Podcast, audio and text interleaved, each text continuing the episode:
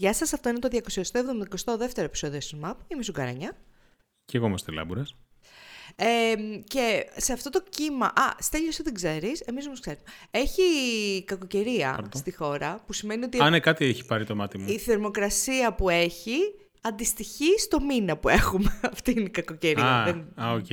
Έχει ρίξει και Έχει λίγο έρθει χιονάκι. το χιόνι στην Κρήτη, απίστευτο. Ε, ό, μην φανταστείς. Στον Κούλε, στα βουνά έχει χιονίσει. Α, Ε, οκ, εντάξει. στο, ψιλο, στο Ψηλορείτη. οκ. Στο, Στην- ναι. Στην Αγία Βαρβάρα. Στην Αγία Βαρβάρα βρέχει και Θεός δεν το κατέχει. Αυτό ακριβώς.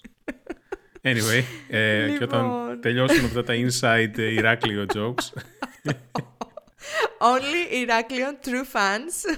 έτσι. Ε, ωραία. Λοιπόν, ε, πάμε να ξεκινήσουμε γιατί είχαμε μία αρκετά ε, σημαντική είδηση την οποία είχαμε μιλήσει για λίγο στο προηγούμενο επεισόδιο. Είχαμε πει πως η Apple θα σπάσει σε δύο το App Store ε, για να μπορέσει να κάνει accommodate τις απαιτήσεις της Ευρωπαϊκής Ένωσης τέλος πάντων. Ε, ανακοίνωσε η Apple λοιπόν, έδωσε περισσότερες πληροφορίες και για τους developers και για τους χρήστες τους απλούς, το τι, τι σημαίνει αυτό το πράγμα και πώς η Apple θα, επι, θα επιτρέψει, όχι επιστρέψει, θα επιτρέψει σε εφαρμογές να χρησιμοποιούν άλλα App Stores για να διανύμονται σε iOS users. Ναι. Ε, το ρεζουμέ της υπόθεσης, διάβασα πάρα πολύ όλα αυτά τα θέματα που είχες βάλει Στέλιο στα Ναι. show notes, πάρα, πάρα πολύ βοηθητικά. Το ρεζουμέ της υπόθεσης είναι ότι Apple pulled the Unity. Καλά το λέω.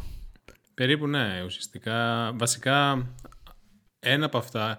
Υπήρχαν πολλές ανακοινώσεις σχετικά με το σχέδιο της Apple, το οποίο προφανώς ε, το κάνει καταναγκαστικά γιατί η Ευρωπαϊκή Ένωση την αναγκασε Ε, υπήρχαν πάρα πολλά ε, διαφορετικά πράγματα που έπρεπε να κάνει. Ας πούμε να ανοίξει τους, ε, τις μηχανές ε, απεικόνησης rendering engines. Ε, των browsers στο iOS, γιατί μέχρι τώρα όλοι οι browsers Σωστά. που τρέχει στο iOS έχουν ε, Safari από πίσω. Πλέον Ε, θα πλέον μπορείς στο δηλαδή, να Inst- χρησιμοποιείς και browsers οι οποίοι δεν έχουν από πίσω το, τη μηχανη του, το WebKit στην ουσία. Ναι, ναι, ναι. Στην Ευρωπαϊκή Ένωση μόνο. Την Ευρωπαϊκή ε, έχουμε ουσιαστικά το μεγάλο κομμάτι που έχει να κάνει με, το, με τα alternative app stores και το- τη τη δυνατότητα που θα έχουν οι χρήστες να εγκαθιστούν εφαρμογές εκτός του App Store. Και εκεί έγινε το μεγάλο το, το πράγμα. Και μετά εντάξει έχουμε και για NFC και τα λοιπά τα οποία δεν ήταν τόσο ε, σημαντικά αλλά ήταν γιατί πλέον μπορεί ε, κάποιος, ε, κάποια εφαρμογή να μην χρειάζεται να έχει το Apple Pay για να, έχει στα, να χρησιμοποιήσει το NFC Το ε, NFC. στο κινητό το- σου Ναι, ναι, ακριβώς. για να Επομένως, κάνεις tap to pay σε κάρτες. ανοίγει το δρόμο σε εφαρμογές, ας πούμε, banking εφαρμογές των, των τραπεζών Ναι. να χρησιμοποιήσουν το NFC και να μην χρειάζεται να πηγαίνει όλο, να πηγαίνει όλο μέσα Να από το παίρνει wallet. μερίδιο η Apple ουσιαστικά. Α, α, ακριβώς, ακριβώς. να έχουν alternative payment methods. Ε, αλλά το μεγάλο το, το πράγμα είναι τα alternative app stores, τα οποία η Apple ε, ανακοίνωσε τι σημαίνει αυτό σχετικά με το τι επιτρέπει και τι δεν επιτρέπεται. Ε, απ' τη μία έχουμε ένα, τέλος πάντων, μια σειρά από κανόνες σχετικά με το αν είσαι εταιρεία που θέλεις να φτιάξεις δικό σου alternative app store στο iOS, που είναι το ένα θέμα, και το άλλο είναι αν είσαι developer που θέλεις να φτιάξεις μια εφαρμογή και να- να την διαθέτεις εκτός του App Store, δηλαδή σε αυτά τα alternative app stores από τις άλλες εταιρείες. Ε, το οποίο είναι super ε, περίεργο όλο αυτό το concept και θα πω εδώ ότι δεν είναι μόνο θέμα της Apple που είναι περίεργο. Φαντάζομαι έτσι πως έγινε draft το MDA, το Media, Media, πώς λέγεται, Media κάτι Act, ε, Digital Media Act, DMA, ε, της EU, αφήνει αυτά τα παράθυρα ανοιχτά. Εγώ είχα την εντύπωση ότι θα ήταν κάτι πολύ πιο απλό. Το στυλ κάνει side loading, κάνεις drag and drop μια εφαρμογή στο κινητό σου και γίνεται install. Όχι. Ε, Καταρχάς η Apple πρέπει την εφαρμογή αυτή να την κάνει review, να, να, να, να, να, να. Ε, Έβαλε, έβαλε και μια διαδικασία, πώς το λέ- notarization. Ναι, Που notarization. σημαίνει σ- συμβολεογραφοποίησης. Ναι, οκ, εντάξει. Της Ε, Apple. αλλά είπαμε ότι αυτή η εφαρμογή θα πρέπει να μπαίνει μέσα από τα alternative app stores. Τα alternative app stores από την πλευρά τους, για να φτιάξεις δικό δεν μπορώ εγώ ας πούμε, να πάω για να φτιάξω ένα, πρέπει να αποδείξεις στην Apple ότι στο λογαριασμό του τραπεζικού της εταιρείας σου έχεις τουλάχιστον ένα εκατομμύριο ευρώ από μεγάλη τράπεζα, όχι τίποτα σκουλπετινίτσα. Αλήθεια τώρα. Ναι, και επίσης αυτό το οποίο είπες στην αρχή είναι το Unity Plan ουσιαστικά, το ότι υπάρχουν κόστη per install ε, που η Apple λέει ότι θα αρχίζουν να μετράνε από το 1 εκατομμύριο ε, Installs. installs και και πάνω. μετά. Κάτσε, ένα εκατομμύριο installs είναι ένα εκατομμύριο ευρώ. Ε, Ένα εκατομμύριο, ένα εκατομμύριο installs και στα installs αυτά ε, Ναι. μετράνε και τα upgrades, τα updates μάλλον. Ναι, απλά είναι, τα, απλά είναι τα first installs. Η Apple εκ, το- εκ των υστέρων έφτιαξε ένα extra document, το οποίο ξέχασα να το βάλω στα show notes, το οποίο προσπαθεί να αναλύσει πώς δουλεύει αυτό μετά από όλο το χαμό που έγινε με το... Γιατί είχε αρχικά ένα calculator και έβαζαν εκεί διάφορα νούμερα και έβγαιναν κάτι τρελά ποσά. Μετά η Apple προσπάθησε να το, να το εξηγήσει. Τέλος πάντων, είμαι σε μια φάση τώρα που υφίσταται αυτό το πράγμα. Ε, δεν έχει βγει κάτι ακόμη, γιατί αυτό θα βγει στο επόμενο point update του iOS. Ε, αλλά έγινε ο χαμός. Προφανώς εταιρείες όπως η Epic και ο Sweeney που έχει beef ήδη με τον Cook Έβ- και την έβγαλε, Apple, φαντάζομαι έβγαλε καπνούς από τα αυτιά, ξέρω Έβγαλε εγώ. καπνούς, δεν υπάρχει. Ο D. David Heinemeier Hanson της ε, 37 Singles θέλει και τα γνωστά που λένε εδώ και καιρό για το App Store. Ε, η Microsoft το ίδιο, ξέρω εγώ κτλ. Ε, Και μεταξύ μας δεν έχουν και άδικο, έτσι. δεν δηλαδή... έχουν άδικο, εντάξει, δεν έχουν άδικο, αλλά προσπαθώ, τόσες μέρες προσπαθούσα να αξιολογήσω πού είναι το φταίξιμο ακριβώς. Γιατί δεν είναι μόνο το φταίξιμο στην Apple που κατάφερε να βρει. Όχι, ή κατάφερε να βρει τρύπες, ή απλά χρησιμοποίησε τις οδηγίες της Ευρωπαϊκής Ένωσης που μπορεί να ήταν ό,τι να είναι. Δεν ξέρω. Γιατί πόσο βλαμμένη μπορεί να είναι το legal team της Apple να λέει: OK, έχουμε ένα act και πάμε να κάνουμε το δικό μας. Προφανώς Κοίτα, αυτό οι πατάει κάπου που. οδηγίες, οι, οι οδηγίες της Ευρωπαϊκής Ένωσης, από την μικ- μικρή μου εμπειρία περί GDPR τέλος πάντων, δουλεύοντας σε ένα προϊόν Ναι. που έπρεπε να ενσωματώσει το GDPR και Ναι. αυτά, είναι πάρα πολύ ε, open to interpretation γενικότερα. Μμμ. Και Δηλαδή, αυτό είναι ίσως- ε, επίτηδες είναι open to interpretation. Ναι. Ε, καλύπτουν γενικά, ας πούμε, μια κατάσταση, αλλά δεν θα σου πούν ακριβώς τι να κάνεις. Ναι, ναι. Αυτό ε, βγαίνει λίγο από το τι θα κάνει ένας, ξέρεις, και ακολουθούν λίγο οι άλλοι. Γι' αυτό, εξού και τα, τα cookie consent banners και όλες αυτές τις ιστορίες, ξέρω εγώ. Δηλαδή δεν, λέει, Ναι. δεν είπε η, η Ευρωπαϊκή Ένωση βάλτε ένα cookie consent banner, ξέρω εγώ, σίγουρα. από κάτω.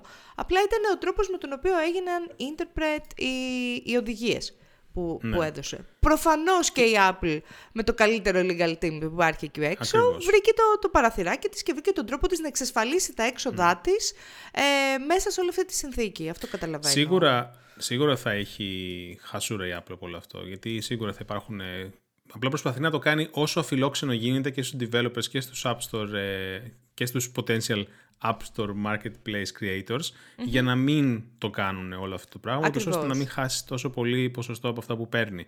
Ε, και ξέρεις, έχει ένα εκατομμύριο pop-ups που θα πέφτουν όταν ας πούμε πας να χρησιμοποιήσεις ένα third party payment σύστημα, όλα αυτά τα ωραία. Αλλά το πρόβλημα είναι τώρα, θα δούμε αν θα υπάρχει απάντηση από την Ευρωπαϊκή Ένωση σχετικά με αυτή την υλοποίηση ή αν θα μείνει ως έχει, όπως λες και εσύ, επειδή είναι open to interpretation και είναι ο πρώτος που το υλοποιεί και βλέπουμε.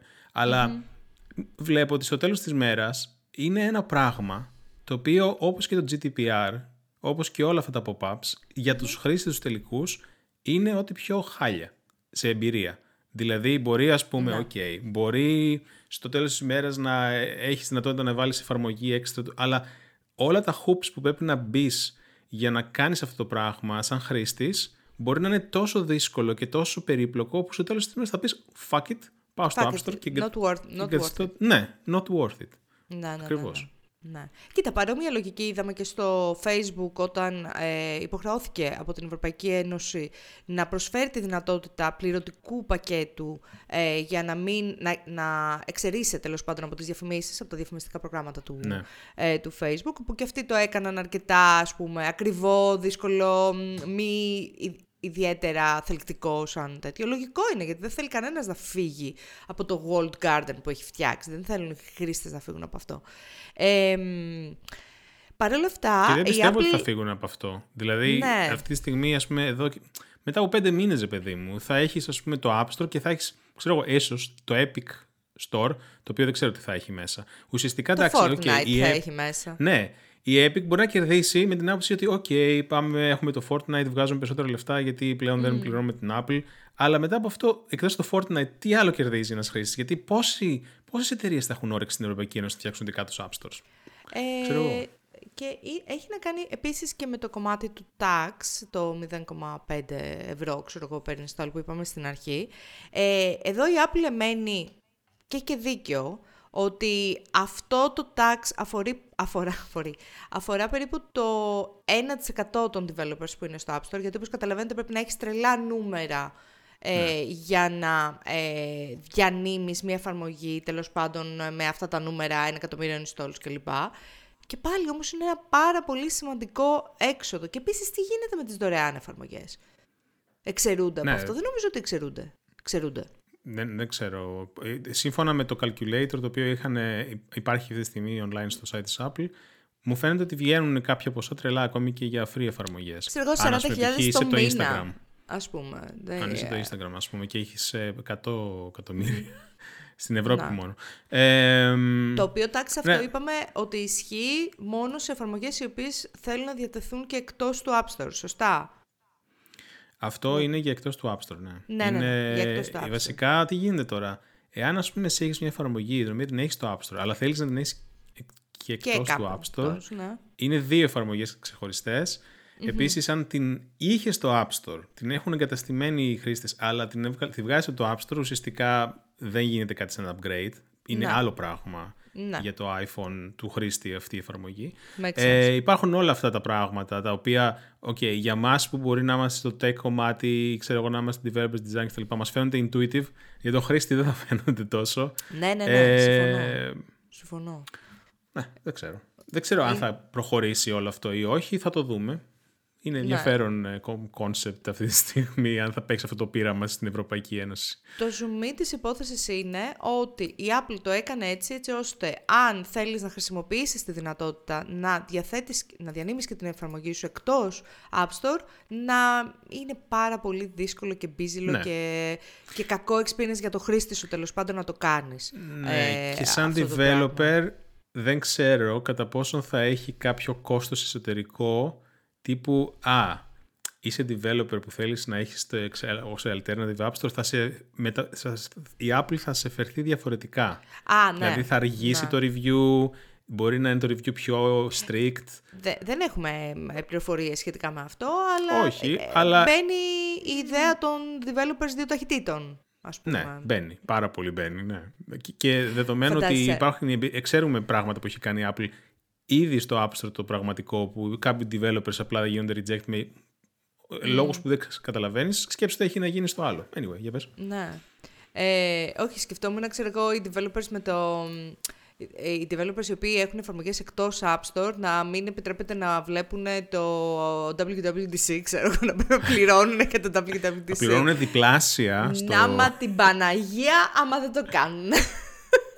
Ναι, Είμαι 100% σίγουρη ότι θα κάνω κάτι τέτοιο. θα πληρώνουν φύ, ξέρω εγώ. 100% ναι. σίγουρη. Να πούμε ότι από όλο αυτό εξαιρούνται οι χρήστες iPad, γιατί όλο αυτό το τουρλουμπούκι έχει να κάνει με το iOS και όχι με το iPadOS. Επομένως, δεν έχουν, δεν θα έχουν πρόσβαση σε third party app stores οι χρήστες του iPad, τέλος πάντων. Ξέρω ε, αυτό, αλλά τα πράγματα παραμένουν όσο έχουν. Σου ξαναλέω, σε ό,τι αφορά legislation Ευρωπαϊκής Ένωσης, είναι λίγο έστω ναι. ότι κάνουμε αυτό. Ε, τέλος πάντων, ε, έγινε πάρα πολύ ε, συζήτηση σχετικά με αυτό. Έχουμε μια, και μια ερώτηση στο chat που λέει τι γίνεται με τα backup στο iCloud; Θα κάνουν backup και τα app data από non-app non-app store apps. Αν θα είναι διαθέσιμα, δηλαδή, τα, αν θα είναι διαθέσιμο το iCloud functionality στα external App Store Καλή apps. ερώτηση.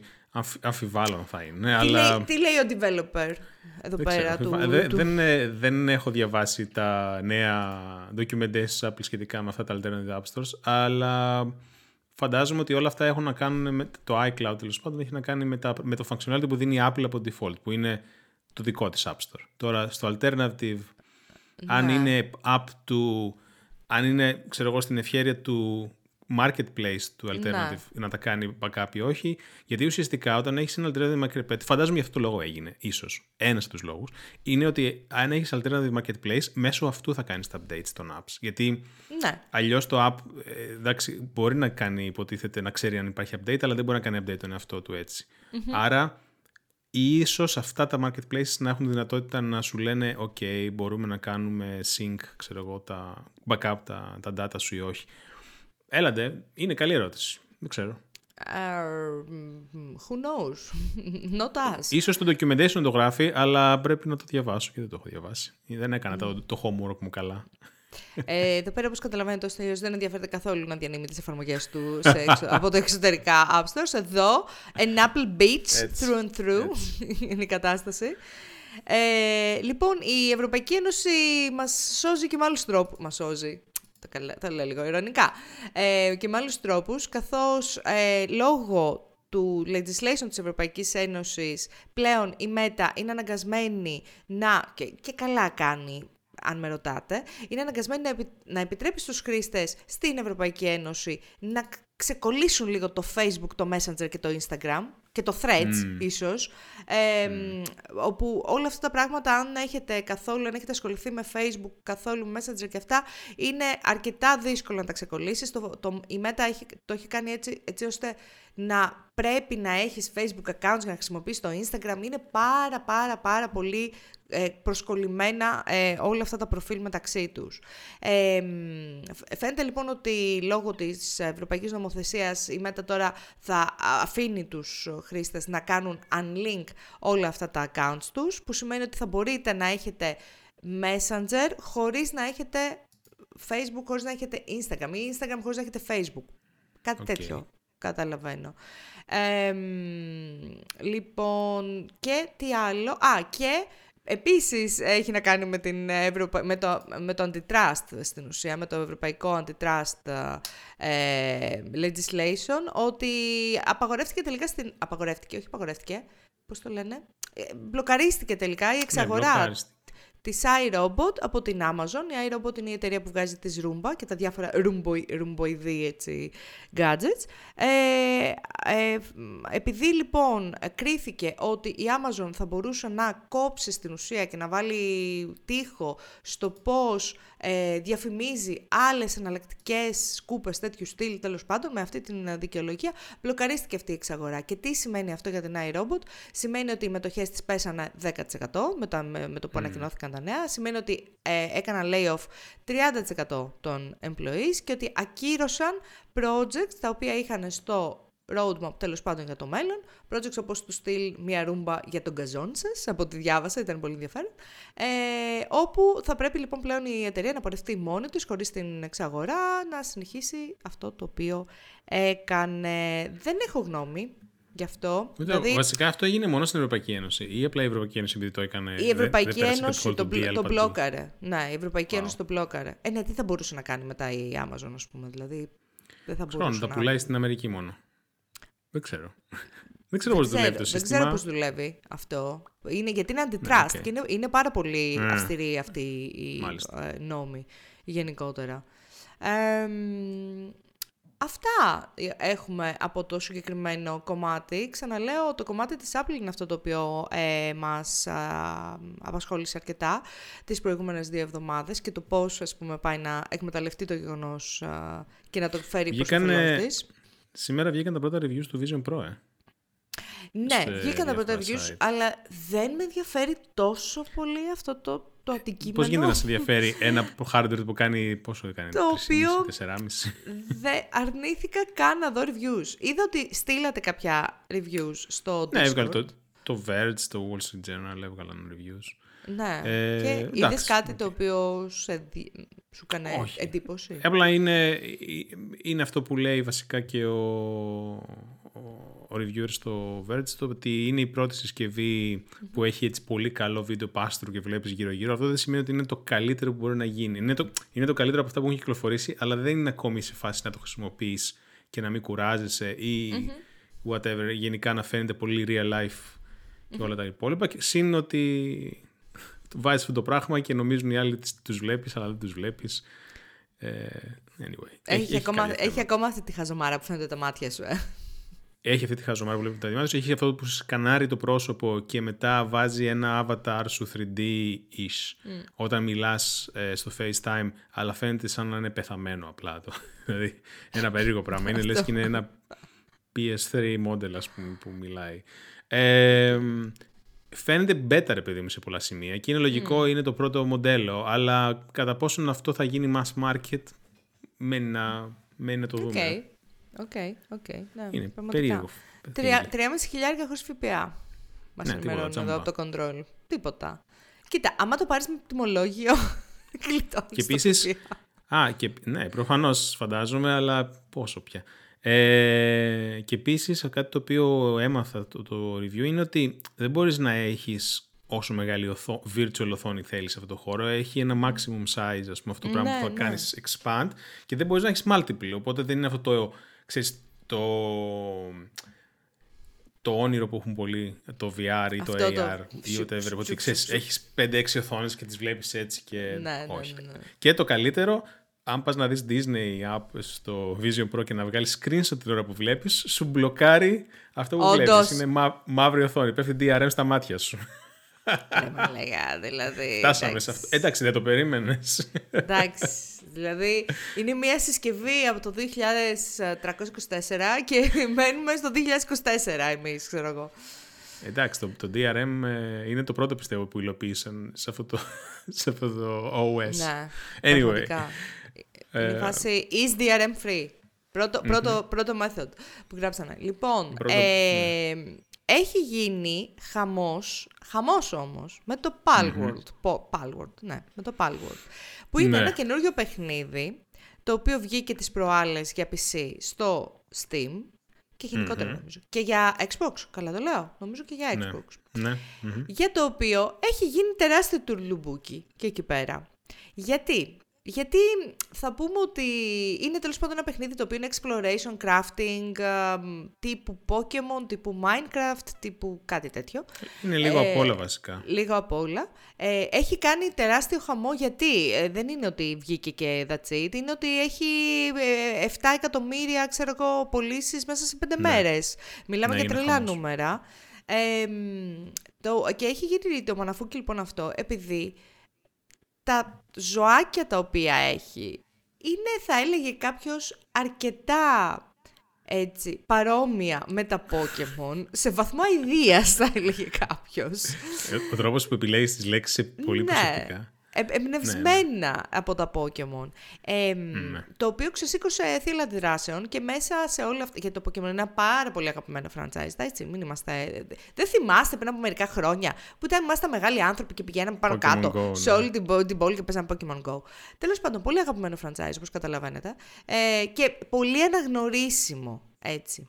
Ε, και έγινε μια, τερα- ένας τεράστιος χαμός, πάρα πολύ, ε, πάρα πολύ μεγάλες επιθέσεις εναντίον της εταιρείας που έβγαλε το Palworld ε, και κάπου βγήκε και στην, μέσα στην όλη φάση ότι είναι AI, ότι χρησιμοποιεί AI, το οποίο είναι πάρα πολύ περίεργο γιατί έχουμε ξαναπεί, είχαμε ξαναπεί παλιότερα ότι το Steam σαν marketplace δεν αφήνει, δεν επιτρέπει εμ, AI assets καθόλου. Δηλαδή πρέ- Όχι, θε- πλέον το, ε, ναι, το έχουν αλλάξει. το Αλλά έχουν ναι. αλλάξει, αλλά πρέπει το, το, το παιχνίδι, πρέπει ο κατασκευαστής, πώς το λέω, πρέπει η εταιρεία να πει ότι χρησιμοποιούμε AI ναι. assets για να υπάρχει Ναι, κάποιο η- σχετικό μ, ε, μ, confirmation. Σχετικά Πώς με, το το A...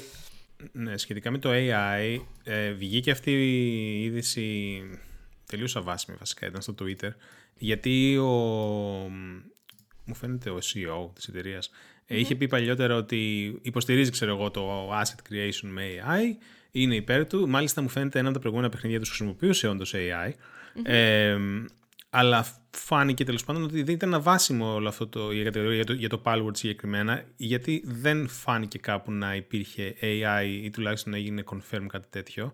Αυτό το οποίο όμως ακόμη στέκει είναι πόσο κοντά είναι τα designs κάποιων από αυτά τα τέλος πάντων, monsters στο παιχνιδι με αυτά από από τα Pokemon. Δηλαδή σε σημείο που ε, κάποιοι designers τα αντιπαραβάλλουν και λένε ε, πρέπει να είναι πάρα πολύ, είναι πάρα πολύ απίθανο κάποιος να έχει το ίδιο ratio σε κάποια joints ας πούμε με Α, κάποια ναι. Pokemon. Δηλαδή Ναι. σε τέτοια φάση.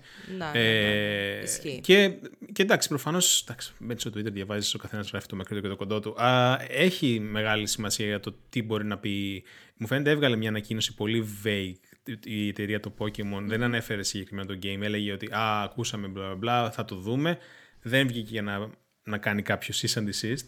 Αλλά το, το ενδιαφέρον σε αυτό το πράγμα είναι, ε, είναι, είναι, είναι βασικά δύο πράγματα αρχικά. Αρχικά το ότι έκανε τόσο μεγάλο χαμό, 7 εκατομμύρια downloads ναι. μέσα σε 5 μέρες, ναι. installs βασικά, whatever, αγορές.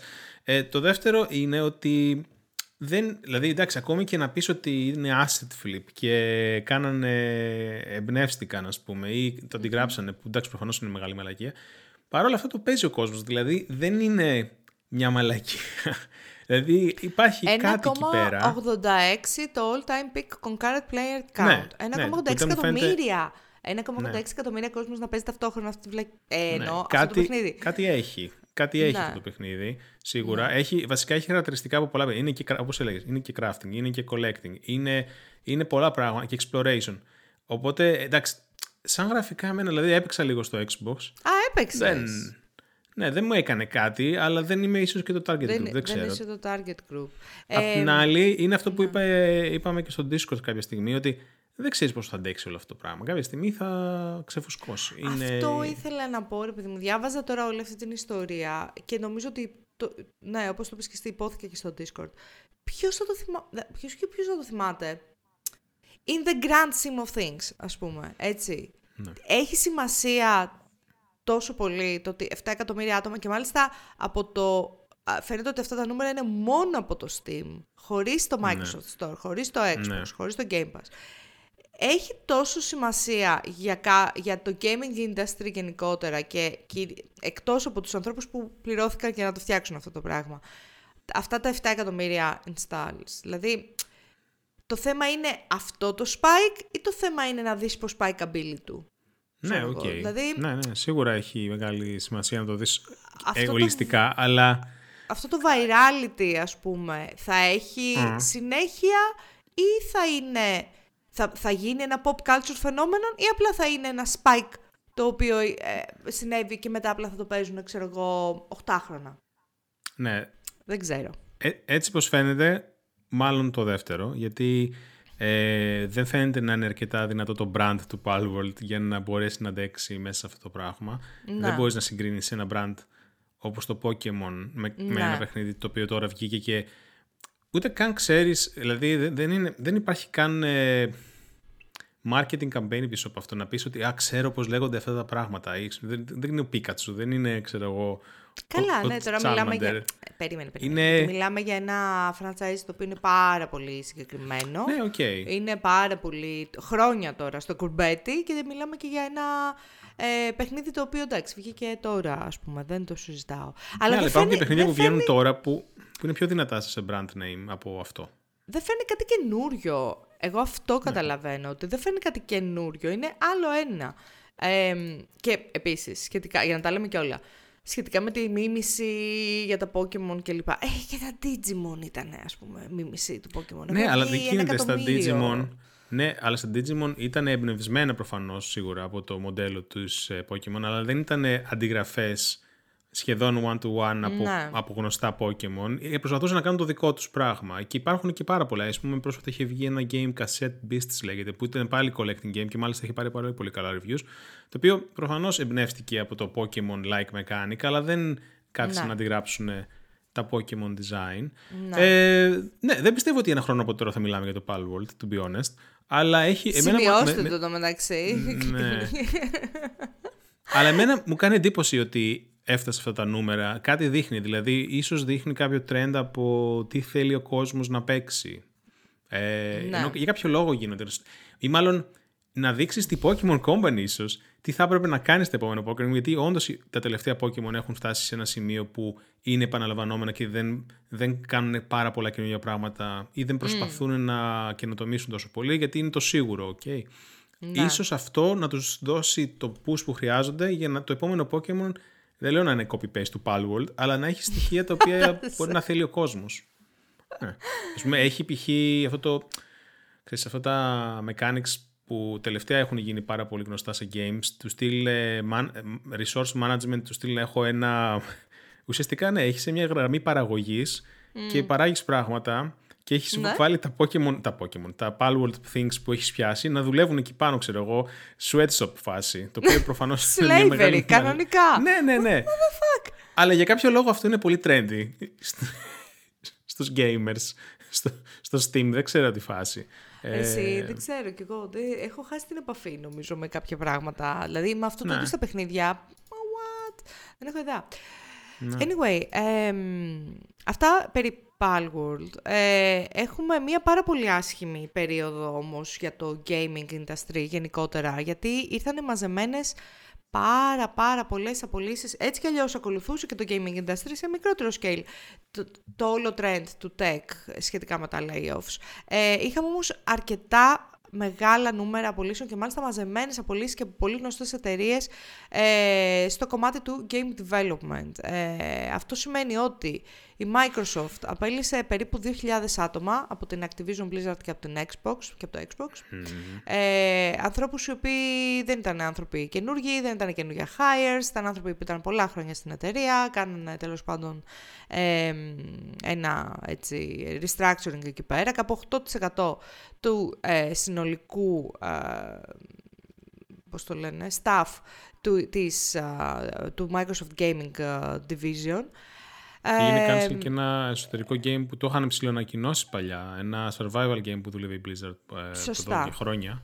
Σωστά. Και έγινε cancel και αυτό. Ε, μάλιστα μου φαίνεται ο Schreier στην δικιά του, την, ε, το δικό του coverage έλεγε ότι έφταιγε η μηχανή που το έφτιαχναν γιατί κάναν switch και μετά φύγαν άτομα. Τέλος πάντων υπήρχαν προβλήματα Ε, μάλιστα τώρα μου φαίνεται άλλαξαν και CEO μέσα, ο president. Ε, έφυγε, CEO, έφυγε ο πρόεδρος της Blizzard, Mike Ibarra, θα πω. Ε, ναι, μετά από...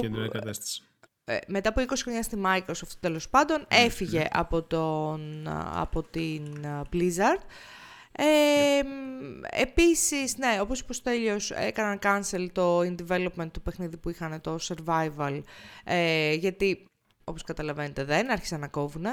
Εκτός αυτού είχαμε layoffs και από τη Riot, 530 άτομα, 11% αυτή, γιατί να μιλάμε ποσοστά ας πούμε, 11% mm. αυτή από το προσωπικό τους. Ε, στην ουσία λένε, ε, στην ανακοίνωση την οποία έβγαλαν από τη Riot λένε ότι οι περικοπές αυτές ε, επηρεάζουν κυρίως ε, ομάδες οι οποίες είναι εκτός του core development των, των παιχνιδιών ε, εκτός αυτού είχαμε και από την Ruiner, οι οποίοι έδιωξαν το μισό στούντιο το οποίο ε, ετοίμαζε ένα καινούριο cyberpunk shooter, ας πούμε. Εκτός ναι, αυτού... Η, το Ruiner ήταν αρκετά γνωστό. Είναι ένα top-down shooter. Ε, η εταιρεία μου φαίνεται λέγεται Raycon, δεν θυμάμαι ακριβώς, αλλά είναι περίεργο γιατί βλέπουμε σε πάρα πολλά κομμάτια του app development, του game development να γίνονται. Δηλαδή και σε AAA, ας πούμε, studios αλλά και σε πιο... Και σε μικρότερα. Indie και μικρότερα studios, τέλος πάντων. Να, να. Δηλαδή τώρα εδώ πέρα στην Raycon ε, που, που έφτιαχνε το Ruiner, που λέει ο Στέλιος, ήταν το 50% του ναι. workforce ναι. διώξανε. Ε, και μετά έχουμε και την Embracer, η οποία ε, έκανε cancel μετά από δύο χρόνια ανάπτυξη στο επόμενο Deus Ex Game και, και ε, θα διώξει και κόσμο, ας πούμε, για να κόψει ναι. κόστη. Ε, 100 άτομα. Και μάλιστα η Embracer, να πούμε ότι ε, μου φαίνεται ένα χρόνο πριν, λέγαμε ότι αγοράζει στούντιο σε αβέρτα κουβέρτα. Αβέρτα, ναι. Και τώρα, ναι, και, δηλαδή έχει πάρει πολύ πράγμα. Και ουσιαστικά έχει πάρει και την Eidos, που είναι ο δημιουργός του Deus Ex. Μπράβο, ναι. Και βλέπουμε τώρα ότι δεν προχώρησε το πλάνο. Ο, ο τι περίεργο πράγμα, έκπληξη. ε, ο εκ του θαύματος. Ναι. Και τέλος πάντων πέρασε στο σημείο που ε, κλείνει η στούντιο. Είχαμε, μου φαίνεται, ξαναπεί για την ε, Embracer πριν κάποια επεισόδια. Ε, κλείνει στούντιος, διώχνει άτομα, κάνει cancel projects. Προφανώς όλο αυτό έχει αντίκτυπο. Μένουν τόσο άτομα εκτός δουλειάς. Είδα κάτι περίεργα LinkedIn post τη προάλλες και τρελάθηκα. Κάποιος έγραφε ξέρω εγώ, ε, μην είστε snowflakes, ξέρω εγώ, είμαστε game developers, δεν χρειάζεται να... What the fuck? Δηλαδή, βλέπεις, ο, ο άλλος έχει τον πόνο του, ας πούμε, δεν έχει δουλειά. Δεν χρειάζεται, και... δεν χρειάζεται τι, ας πούμε, δηλαδή, what; Να, μην... να μουρμουράμε, ξέρω εγώ, γιατί δεν κάνουμε καμιά βασική δουλειά. Ναι. Επειδή, ξέρω εγώ, δεν ξέρω, είναι στο entertainment industry και δεν κάνει να... Άρα τι, τα, τα βασικά... Ναι. ναι, θα πει τη δικιά του τη μαλακία. Εντάξει, προφανώς. Everyday μαλακία. Λοιπόν, ε, πάμε στο κομμάτι του, των ταινιών, των σειρών. Ε, δεν βλέπω πουθενά, τώρα το θυμήθηκα. Δεν βλέπω Α, ναι. πουθενά νέα για τις, για τις υποψηφιότητες των Όσκαρ, έχω να σου πω. Α, περίμενα να πεις δεν βλέπω πουθενά νέα για τον Elon Musk. πολύ μεγάλο. Χαίστηκαμε για τον Elon Musk. Έχουμε πολύ μεγάλο ελληνικό ενδιαφέρον στα Όσκαρ φέτος. Τελειώ. Έχουμε 11 υποψηφιότητες για το Poor Things. Ναι. Η αλήθεια είναι ότι δεν έβαλα. Ε, είναι το Poor Things. Ποιος άλλος είναι ένας Έλληνας, ηθοποιο- ένας Έλληνος ε, πα- ε, συντελεστής που έχει και αυτός κάποιες υποψηφιότητες στα Όσκαρ φέτος; Ο οποίος δεν είναι ο Λάνθιμος. Ε, ναι, εντάξει. Ε, όχι, Γιατί δεν είναι εμείς ο Λάνθιμος. έναν, έχουμε, έναν στέλνουμε στα Όσκαρ, τον Λάνθιμο. Κάτσε, είναι ρε, σαν γάμο το τέτοιο. Σαν τον καπουτζίνη Α, στην ο Γιώργος Eurovision. Μαυροψαρίδης. Αυτός είναι ο Μοντέρ. Εντάξει, συντελεστής είπα, δεν είπα. Ναι, ναι, ναι. Ε, ο οποίος είναι υποψήφιο για ποια ταινία; Έλα για ντε. Όσκαρ. Ο οποίος έβλε- έβλεπα και από ένα ε, ε, thread του, του αγαπημένου του Θείου Θανάσης στο Twitter που έλεγε ότι ε, έπαιζε τον Μοντέρ στο Λούφα και παραλλαγή του Περάκη. Σοβαρά. Ναι, Έπαιζε έπαιζε, τον Μοντέρ. σαν ηθοποιός ρε παιδί μου τέλος πάντων. Έπαιζε Mm. τον Μοντέρ του στρατού στο Λούφα και παραλλαγή του, του Περάκη. Φοβερό. Και τώρα είναι υποψήφιος για Όσκαρ. Κοίτα να δεις ρε παιδί μου. Τι γίνεται; Ε, δεν, λέει- βασικά δεν καταλαβαίνω ποια, για ποιο πράγμα είναι υποψήφιος. Που δεν είναι το Poor Things η ταινία στην οποία έκανε μοντάζ. Μήπως είναι υποψήφιος απλά σαν άνθρωπος ότι γενικά για την παραγωγή, για την συμβολή ιδέα. του; Δεν έχω ιδέα. Δεν ξέρω, δεν- δεν το ψάξα τόσο πολύ. Τέλος πάντων, τεράστιο ε, ελληνικό, ενδιαφ- ελληνικό ενδιαφέρον. Εντάξει, ρε παιδιά, μας άρεσε ο Λάνθιμος. Τι θα κάνουμε τώρα; Έλληνας είναι ο άνθρωπος. Στο Παγκράτι μεγάλωσε. Τι, ο πατέρας του πάντως παίζει δεν- μπάσκετ. Οκ, δεν Στο έχω δει το Παγκράτι. Poor Things ακόμη. Ε, Να το δεις, είναι πολύ ωραίο. ναι, Σαν πρέπει να ταινία. βρω ένα σινεμά να το παίζει original voice. Αγγλικά. Α, Για ναι, να εννοείς πάω να το χωρίς δω. γερμανι... χωρίς γερμανικό Ναι, Γιατί dub ρε. εδώ πέρα ακόμη κλαίω που δεν μπορώ να δω τη Fucking τελευταία ταινία του hell. Μιαζάκη. Που έχει βγει εδώ και ένα μήνα εδώ πέρα. Οκ, οκ. Anyway. Ε, όχι, είναι πολύ ωραίο το Poor Things. Ε, 11 υποψηφιότητες λοιπόν. Ε, θα, είναι νομίζω η πρώτη φορά ever που σκέφτομαι να κάνω ξενύχτη για τα Όσκαρ. Δεν ξέρω Φάση βέβαια... μπύρα, πίτσα και πι- Όσκαρ. Ναι, ναι, ναι. ε, Φάση σαν την... Δεν Τι ξέρω, ώρα να- παίζουνε. Νομίζω είναι ξημερώματα ε, ώρα Ελλάδας. Πόσο ξημερώματα. Ξημερώματα. Δίνεις δίκαιο. Θα σου πω. Άλλο δύο, άλλο τέσσερις. Oscars 2024. Four. Λοιπόν, είναι 11 Μαρτίου, μία... Α, μου το λέει πολύ, πολύ βολικά το, το Google στη δικιά μας, στο δικό μας time zone. Μία το Μία πρωί η με ώρα. 4 το πρωί. Ε, Τρεις ώρες, ε. τα ξημερώματα του... τι- Δεν ξέρω βέβαια πώς θα το δω, τα, πώς θα βλέπεις τα Όσκαρ. Άραγε. Έλατε. Έλατε. Ίσως θα το κάνει broadcast. Το κάνει κάποιος broadcast. Δεν ξέρω. Ίσως κάνει ξέρω. συνδρομητικό κανάλι. Θα το, θα το κα... Κοίτα, πιστεύω ότι θα βρούμε μια άκρη. Δηλαδή, δεν... με το λάνθιμο νομίζω ότι θα κινητοποιηθεί ο κόσμος, ας πούμε, Έτσι, και έτσι. θα... Θα έρθει η ΕΡΤ. Θα κάτσει. Σαν την Eurovision. Ναι, ναι, ναι, όχι, Πώς λεγόταν όχι. εκείνη η τύπησα που έκανε την Eurovision. Σπικάζει. Η, η Δάφνη Μπόκοτα. Ε, μπράβο, μπράβο. Θα Ναι. την πω κοντά και θα πει. Ε, οπότε δε, σκέφτομαι πραγματικά να μείνω. Ντους και που να, αν στο να λάθη μου. τέτοιο. Να, ε, Κοσμοτέ TV. Ωραία. Θα ψάξουμε να βρούμε, λέει, τρόπο. Να δούμε ποιος έχει Κοσμοτέ TV στην παρέα. Ε, θέλω να κάτσω να το δω, γιατί εντάξει, και μου άρεσε η ταινία και τη στηρίζω και στηρίζω Λάνθιμο. Ένας πάρα πολύ καλός auteur, αν θέλεις. Πολύ καλός Auteur, δημιουργός. τι λέει. Auteur. γιατί έχω, έχω και ένα Delf. Ε, Εντάξει. ένας δημιουργός τέλος πάντων πάρα πολύ άξιος. Τι χάνει να είναι Έλληνας ο καημένος. Τι να κάνουμε τώρα. Συμβαίνουν αυτά τα Τι πράγματα. να κάνεις. Συμβαίνουν αυτά τα πράγματα. Όλοι έχουν από ένα κουσούρι. Αυτά. Ε, εγώ εδώ πέρα το σχόλιο που θέλω να κάνω γενικά με τα Όσκαρ φέτος είναι ότι επιτέλους μετά τον κορονοϊό, μετά από αυτά τα πέτρινα χρόνια του σινεμά, έχουμε ωραίες ταινίες. Δηλαδή, Ναι, οι όντως. περισσότερες ταινίες που έχω δει φετινές είναι ωραίες, παιδί μου. Είναι αυτό που λέμε ωραίες. Και χωρίς να είναι απαραίτητα σούπερ ηρώων ή ο- ή σούπερ ηρώων ταινίες. Τέλος πάντων. Ε, Οκ. Οπότε αξίζει. Λοιπόν, έχουμε λοιπόν τα Όσκαρ τα οποία έχουν, θα έχουν πολύ μεγάλο ελληνικό ενδιαφέρον 11 Μαρτίου. Έχουμε. Τι έχουμε, Έχουμε το Henry Cavill. Ας τα Όσκαρ τώρα, έτσι. Highlander οποίος- και με Henry Cavill. Τι Όσκαρ. Τι άλλο θες; Από εδώ μου το πήρε, ρε παιδιά. Εντάξει, ρε Στέλιο, παιδί. Μιλάμε, φαίνεται να είσαι πιο ενθουσιασμένος από μένα για το Henry Cavill, το παίξεις το Highlander. Οκ. Ε, ο οποίος Henry Cavill έχει μόλις βγάλει και άλλη ταινία. Την είχαμε πει το Ar- Argylle, Argylle, Argylle, Argylle. Α, ναι, ναι, ο ο Αργίλιος. Ο Αργίλιος. Ε, Αργίλιος, φαίνεται δεν λοιπόν ξέρω. ότι θα παίξει σε ένα remake, reboot του, της ε, κλασικής ταινίας του 1986 με τον Christopher Lambert. Το Highlander θα είναι ο, ο κύριος ε, Henry Cavill. Ο κύριος Α, Highlander. Φαίνεται ότι θα βγει κάπου το 2026. Καλά να είμαστε. Πρώτα ο Θεός. Ε, θα βγει κάπου τότε. Α, και η ανακοίνωση, δεν έχουμε πάρα πολλά νέα σχετικά με την ίδια την ταινία, ανακοινώθηκε από τον ίδιο τον Cavill, ο οποίος λέει ότι ωραία παιδιά, ξεκινάω γυμναστήριο. Αυτή είναι η φάση. Ξεκινάω training. Ε, μ, αλλά εντάξει, οκ, δεν, θα- δεν θα λυπηθώ για το Henry Cavill. Λοιπόν, οπότε ε, έχουμε αυτό. Ε, έχουμε και τρέιλερ σε αυτή την εβδομάδα. Είχε κάποια ενδιαφέροντα πραγματάκια. Ε, είχαμε το τρέιλερ του Monkey Man, ε, που είναι το, το σκηνοθετικό ντεμπούτο του Dev Patel. Αχ, Συγγνώμη. Ε, το σκηνοθετικό ντεμπούτο του Dev Patel, του γνωστού ηθοποιού, ε, σε παραγωγή Jordan Peele, Get Out, Us κλπ.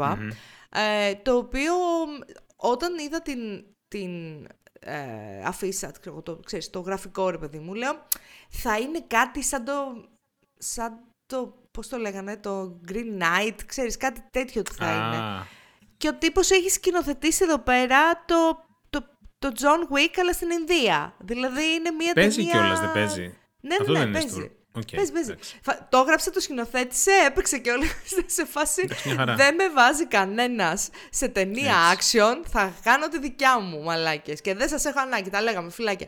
Λοιπόν, ε, φάνηκε πάρα πολύ ενδιαφέρον. Το τρέιλερ τουλάχιστον φάνηκε εξαιρετικό. Το μοντάζ ήταν εξ- εξαιρετικό, η μουσική πολύ Είναι πολύ ωραία. ενδιαφέρον. Ε, μ, φάνηκε πολύ φαν ταινία. Ε, που έχει να κάνει και με, λίγο με το κομμάτι της Ινδίας γιατί νομίζω εκτελήσεται εκεί πέρα οπότε είναι το, το όλο έτσι, διαφορετικό setting το οποίο είναι ωραίο Dev Patel θα τον δω όπως είπα και στο Discord όπου και να παίξει δεν με νοιάζει καθόλου και στο Τόλμη και Γοητεία να έπαιζε θα τον έβλεπα μ' αρέσει πάρα πολύ Jordan Peele έχει και αυτό ξέρεις την αξία του ρε παιδί μου Ε, ότι έχει, την- έχει. τη σφραγίδα και του Jordan Peele. Ε, έρχεται 5 Απριλίου στους α, κινηματογράφους. Monkey Man. Monkey Man. Τι άλλο; Είχαμε Μια Apple παραγωγή TV Apple TV, επίσης. ναι. Constellation, μια... Βασικά, σειρά δεν είναι αυτό. Ε, Σειρά, ναι, ναι, ναι, σειρά. Ναι, είναι σειρά sci-fi και λίγο horror από ό,τι κατάλαβα. Ε, το είδες στο τρέιλερ; Το είδα το τρέιλερ. Είναι για μια γυναίκα η οποία επιστρέφει από μια διαστημική αποστολή και κάτι πάει στραβά στο περιβάλλον Ναι. της και κανένας δεν ξέρει τι γίνεται. Ε, ενδιαφέρον φάνηκε και είναι και από τα sci-fi που εμένα μου αρέσουν γενικά έτσι αυτά τα. Ναι, και συνεχίζει η Apple TV να βγάζει sci-fi series, το οποίο είναι καλό. Γενικά υπάρχει ένα σημείο που μπορείς να πας και να δεις sci-fi έτσι πολύ. Μπράβο. Και εγώ θα πω ότι γενικότερα η, App- το Apple TV ε, έχει πράγματα, με- έχει σειρές μέσα πολύ ποιοτικές, όπου Ναι. δεν, δεν είναι, ρε παιδί μου, δεν έχουν το marketing plan του Netflix, του Netflix, ναι, του Netflix, που ανοίγεις ένα standard site, ας πούμε, ξέρω εγώ, το One Man και σου λέει «Ε, οι 10 σειρές ε, οι οποίες μα έχουμε κολλήσει Ανοίγεις το ένα τελευταίο standard- διάστημα». Κάτσε, περίμενε, περίμενε. Να, κάνουμε, να το κάνουμε λίγο εξυδιπλώσιμο αυτό. Ανοίγεις Ναι. ένα standard site, το One Man. Ε, ε, θέλω να σου πω, ρε παιδί μου, ελληνικό site, ξέρω εγώ, pop Θες culture. να μην έχω μπει ποτέ σε αυτό το site; Τι είναι αυτό, κάτσε. One. Ρε παιδί μου, τέλος πάντων, ένα site pop culture στην Ελλάδα, whatever. Ε, και λέει, ε, οι 10 σειρές, και το news 24-7 να ανοίξεις. Οι 10 σειρές με τις οποίες έχουμε κολλήσει τον τελευταίο μήνα. Και είναι όλο advertorial Netflix. Και είναι φάση όλες οι σειρές του Netflix για κάποιο λόγο. Βασικά Ε, έχεις δίκιο, ναι. Τώρα το άνοιξα και λέει Netflix Top 10. Told ya! Δεν στο είπα. Δεν στο είπα. Είναι σε φάση εντάξει, οκ, τα χώνει το Netflix, κάνει το marketing plan του και, και μαθαίνουμε για τις σειρές του Netflix από, από σπόντα. Το Apple TV δεν το κάνει αυτό το πράγμα. Μαθαίνουμε τις Ναι, ναι. σειρές. ε, Μας λέει κάποιος, ξέρω εγώ, Α, είδα μια καλή σειρά στο Apple TV. Και λες και εσύ μωρέ στην τσεκάρω. Και τη βλέπεις και είναι το Succession, ξέρω εγώ. Δηλαδή, ναι, ναι. what? Ξέρω εγώ, έχει διαμαντάκια μέσα γενικότερα. Όχι, έχει, έχει, έχει πολύ ωραίο υλικό. Οπότε γι' αυτό το λόγο είδα αυτό το τρέιλερ και λέω «Μμμ, ξέ, Apple TV και Sci-Fi το κάνει πάρα πολύ καλά σαν α, παραγωγός η Apple. οποτε ε, με ενδιέφερε αρκετά. Αυτό τώρα έρχεται στις 21 Φεβρουαρίου στους, α, στη- στο Apple, Στην στα αμήνα. Apple TV της γειτονιάς σας. Έχουμε και ένα Netflix, προφανώς και έχουμε και ένα Netflix, γιατί διαβάζουμε One Man. Ε, Έτσι. που είναι ε, μία, λι- ε, μία limited σειρά με όνομα Ne- ε, Replay. Έρχεται στις 4 Απριλίου στο Netflix. Δεν έχω ιδέα με τι έχει να κάνει. Το trailer, το teaser, γιατί είναι teaser προφανώς, δεν λέει τίποτα εκτός από το όνομα Replay ξανά και ξανά. Το μόνο το οποίο είναι, μου τράβηξε το ενδιαφέρον, ας πούμε εδώ, είναι ότι παίζει ο Άντριου Σκότ. Παίζει ο Άντριου Κάτσε, Σκότ. ο Ripley αυτός δεν είναι, δεν είναι ο ίδιος Ripley που λέει The Talented Mr. Ripley, μπλα μπλα μπλα. Δεν έχω ιδέα, δεν ξέρω, δεν Γιατί έχω είναι καταλάβει. Το, πιο, το, πιο, το όνομα αυτό εκεί με πηγαίνει κατευθείαν. Δεν έχω- ναι, χαίρετε, πολύ κόσμο. Δεν έχω καταλάβει με τι ασχολείται όμως το, το όλο θέμα. Δεν έχω δει και την Γιατί ταινία, στο νομίζω. description λέει το δεν Netflix έχω Who is Tom Ripley; Και Ναι. μου φαίνεται το όνομα του Ripley είναι Tom, Tom Ripley. Οπότε πολλά, πολλές συμπτώσεις. I don't know. Δεν έχω ιδέα. Ε, παίζει όμως ο Άντριο Σκότ, ο οποίος μου αρέσει πάρα πολύ. Οπότε, μ, Ναι, είναι πολύ καλός. αν ακούσω καλά λόγια, είναι, είναι φάση ότι σειρά, αν ακούσω καλά λόγια θα, την, θα τη δω, τέτοια φάση. Αυτού του είδους σειρά είναι το, το replay. Συν το Despicable Me 4, γιατί αν είχατε Έτσι. μία τρύπα στην καρδιά σας, η οποία είχε το, το μέγεθος πολλών minions, κάπως θα πρέπει να τη γεμίσετε αυτή την, την τρύπα. Ε, το Despicable Me 4 λοιπόν, το οποίο έρχεται στη, τον Ιούλιο. Το έχω χάσει Τα έχεις τελείως, δει νομίζω προηγούμενα ότι τρία; Έχω, έχω δει μόνο το ένα, νομίζω. Και, και μ' εγώ άρεσε, δεν έχω δει μόνο ήταν το ένα. ωραίο. Αλλά έχω δει μόνο το ένα. Πολλά minions, ο Γκρου, Εντάξει, μόνο, μόνο τα Minions να δεις. το μωρό Γκρου, Το μωρό Γκρου, ναι. η γυναίκα Spoiler. Γκρου. Ε, αυτό. Οικογένεια Γκρου. Η οικογένεια Γκρου τέλος πάντων. Ε, αυτό έρχεται Ιούλιος και αν είστε φαν της α, σειράς. Και Είδες Ναπολέον. είδα Ναπόλεον. Βέβαια, Wow. είδα Ναπόλεον. Ridley Για Scott. πες. Ε, πώς είναι δυνατόν να δεις μια Στο ταινία... σινεμά. Όχι, όχι. Στο, Α. τέτοιο, στο βίντεο κλαμπ του σπιτιού. Ε, πώς είναι δυνατόν να δεις μια ταινία η οποία είναι, θα σου πω ακριβώς πόσο, Napoleon 2023, Τρεις Motivation. ώρες. Είναι κοντά τις ώρες. Λοιπόν, Οκ. είναι 2 ώρες και 38 λεπτά, 2 ώρες και 40 λεπτά. Α, ούτε καν τρεις ώρες, εντάξει. Να πούμε και ευχαριστώ δηλαδή είναι η φάση. Το Avatar πιο πολύ. Ήταν. Ε, να πω ότι και αυτό είναι παραγωγή Apple TV, ε. Είναι Apple Ναι, μου φαίνεται θα έρθει και παραγωγή. αυτό κάποια στιγμή, κάποια στιγμή στο Apple TV. Να. Ε, εμ, όχι, μπορείς να το δεις και τώρα, άμα θέλεις, το Apple Ε, TV, να εννοώ- το νοικιάσεις. Ναι, Εννοείς χωρίς να το στο, νοικιάσεις. στο πλάνο, να. Ε, τέλος πάντων, παραγωγή Apple. Ε, πώς είναι δυνατόν να δεις μια ταινία κοντά τρεις ώρες και να τελειώσει και να πεις αυτό ήταν. Και όχι με τον καλό τρόπο αυτό ήταν. Όχι με τον καλό τρόπο σε φάση. Τι- Μου τι άρεσε η ταινία εννοείς; τόσο πολύ που Απότομα τελειώνει, και τελειώνει. λες «Ω, Θεέ μου». Ναι. Τε- Ω, τελειώνει φίλε. το, το, το storytelling είναι λίγο περίεργο. Είναι άνηση η ταινία. Τελείωσαν Α, τα λεφτά. Προσπαθεί να ασχοληθεί με πάρα πολλά διαφορετικά πράγματα. Για μένα είναι από αυτές τις ταινίες που λες It should have been a series.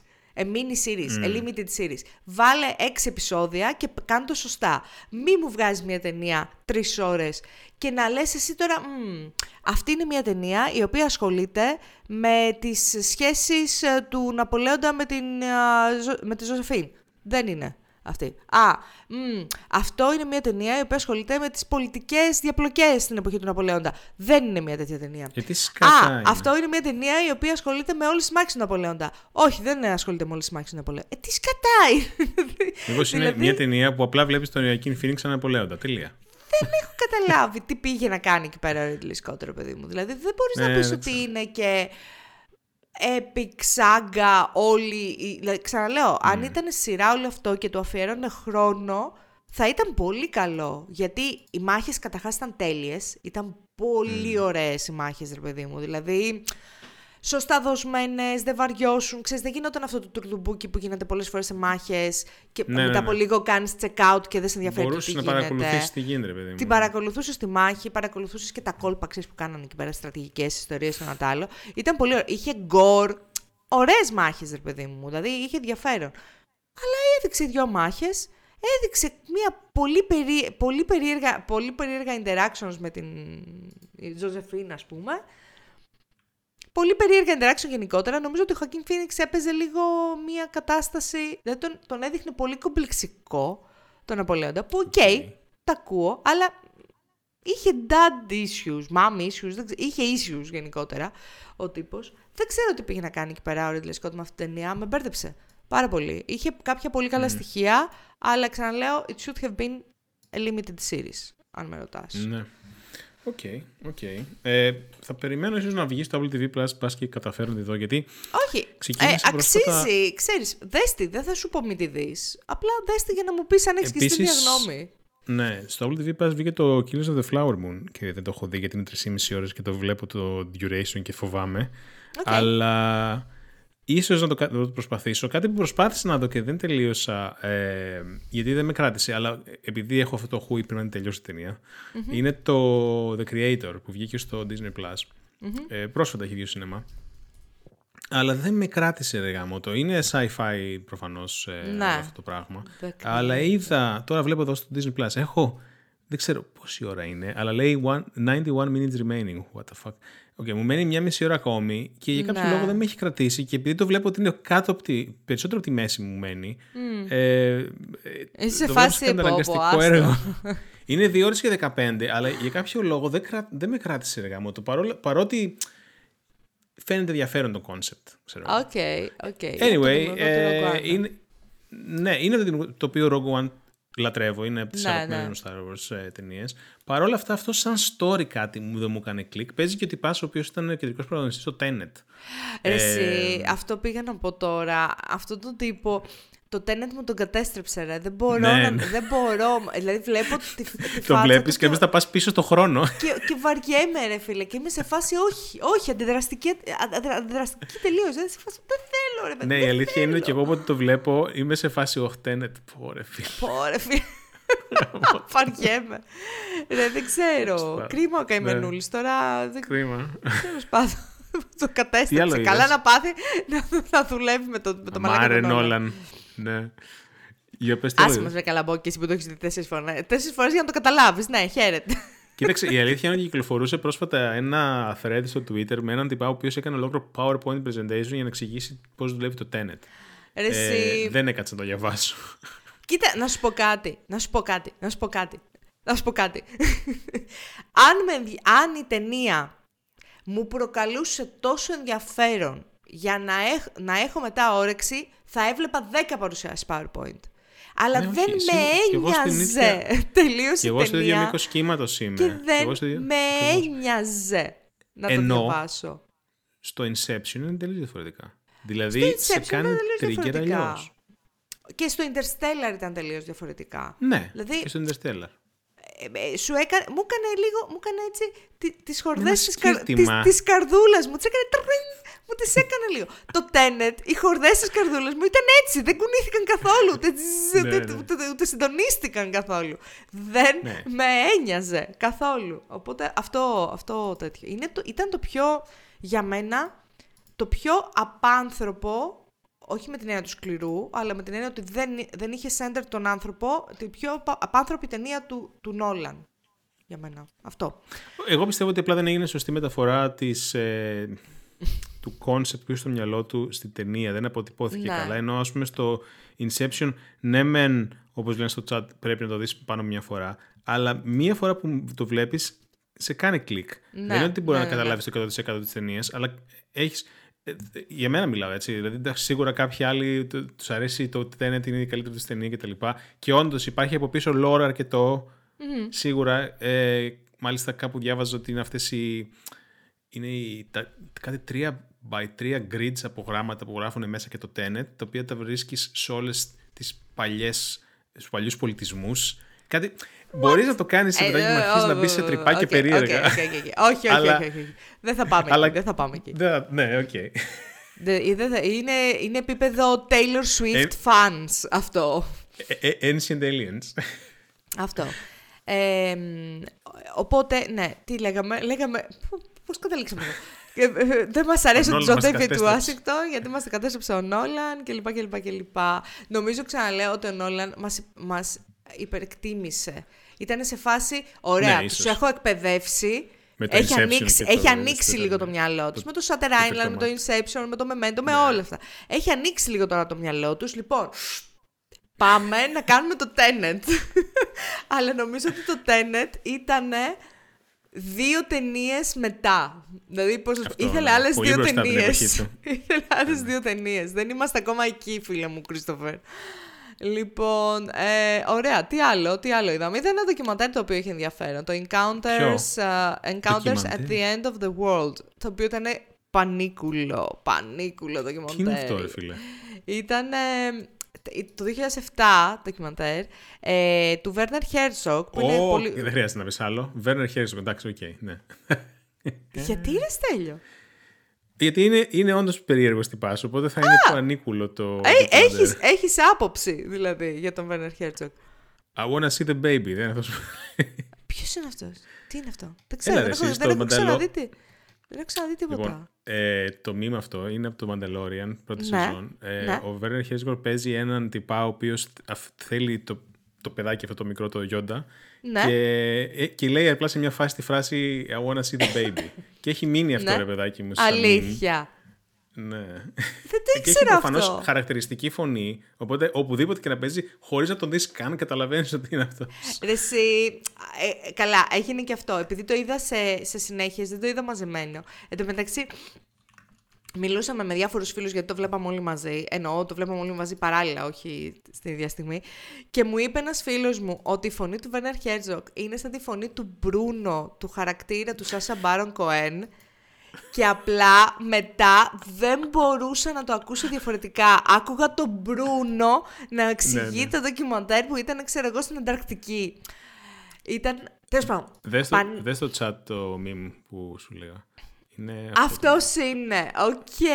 Οκ, οκ. Πολύ καλό, πολύ καλό. Ε, Τέλος πάντων, ξαναλέω, είναι ένα ντοκιμαντέρ το 2007 και έχει να κάνει ε, με μία εκστρατεία που πήγε ο Βέρνερ στην ε, Ανταρκτική και γνώρισε τους ανθρώπους οι οποίοι ζουν μόνιμα εκεί πέρα. Που ως επί το πλείστον είναι άνθρωποι οι οποίοι από κάτι κάτι τους έχει σπρώξει εκεί, κάποιο exploration ίσως, κάτι, κάτι, κάτι τέλος πάντων τους έχει σπρώξει εκεί και πάρα πολλοί και επιστήμονες. πετριά έχουν. Κάποια πετριά έχουν σίγουρα. και πάρα πολλοί επιστήμονες. Ε, είναι πάρα πολύ περίεργο το ντοκιμαντέρ γιατί ξεκινάς και λες τώρα αυτός πού το πάει, ποια είναι η φάση του; Γιατί ρε παιδί μου έχει ανθρώπους να μιλάνε ε, και ανθρώπους οι οποίοι ξέρω εγώ οδηγάνε εκσκαφείς, δηλαδή όχι απαραίτητα τους επιστήμονες που λες ότι οκ. Οκ. Ε, οι οποίοι είναι πάρα πολύ φιλοσοφημένοι και λες πολύ ωραίο.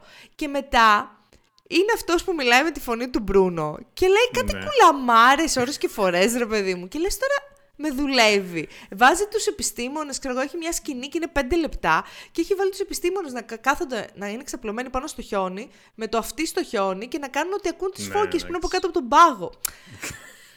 Κάτι τέτοια κουλά. Παρ' όλα αυτά, δεν μετάνιωσα που το είδα. Γιατί Ναι. είχε άνθρω... ανθρώπους πραγματικούς οι οποίοι έμεναν το 2007 τέλος πάντων στην Ανταρκτική και, και έμαθα πράγματα σχετικά με το πώς ζουν. Αλλά έμαθα περισσότερα για τους ανθρώπους, όχι για τη φύση. Και το λέει και ο ίδιος στην αρχή του ντοκιμαντέρ, ότι δεν θέλω να κάνω άλλο ένα ντοκιμαντέρ για πιγκουίνους. Δεν Οκ, είναι ναι, αυτός εντάξει. ο σκοπός μου.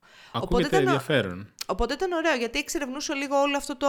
το, το, μ, έτσι, τη, τη, τη μανία της εξερεύνησης Απομόνωση. που έχουμε σαν είδος. Ότι γιατί ο άλλος να σηκωθεί και να πάει στην Ανταρκτική, ρε παιδί μου; Για ποιο λόγο να παραμείνει εκεί πέρα; Από αυτή την, την Εγώ τον, ε, ε, σκοπιά. το, το Herzog τον έχω στο ίδιο level, ε, ή σε παρόμοιο level weirdness με τον Ναι. David Lynch ένα πράγμα. Δηλαδή... Έλα μου, ναι.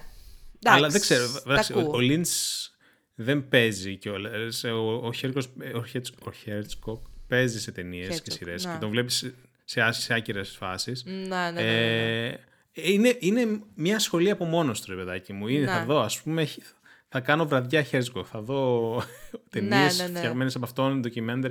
Τέλος πάντων, είναι ενδιαφέρον χαρακτήρα. Φαίνεται Ε, τυπά που είναι- γέννησε για, ένα- για μια μπύρα και σου λέει. He's a κουλές character. ιστορίες. He's a character, Ναι, ναι, ναι. πραγματικά. Ε, τι άλλο είδα. Α, τελείωσε το Foundation, τη δεύτερη σεζόν του Foundation. Ναι, όντως. Η πρώτη, τα πρώτα 4-5 επεισόδια μισοκοιμόμουν στη μέση του επεισοδίου σίγουρα. Τα τελευταία Πήρε μπρος επεισόδια.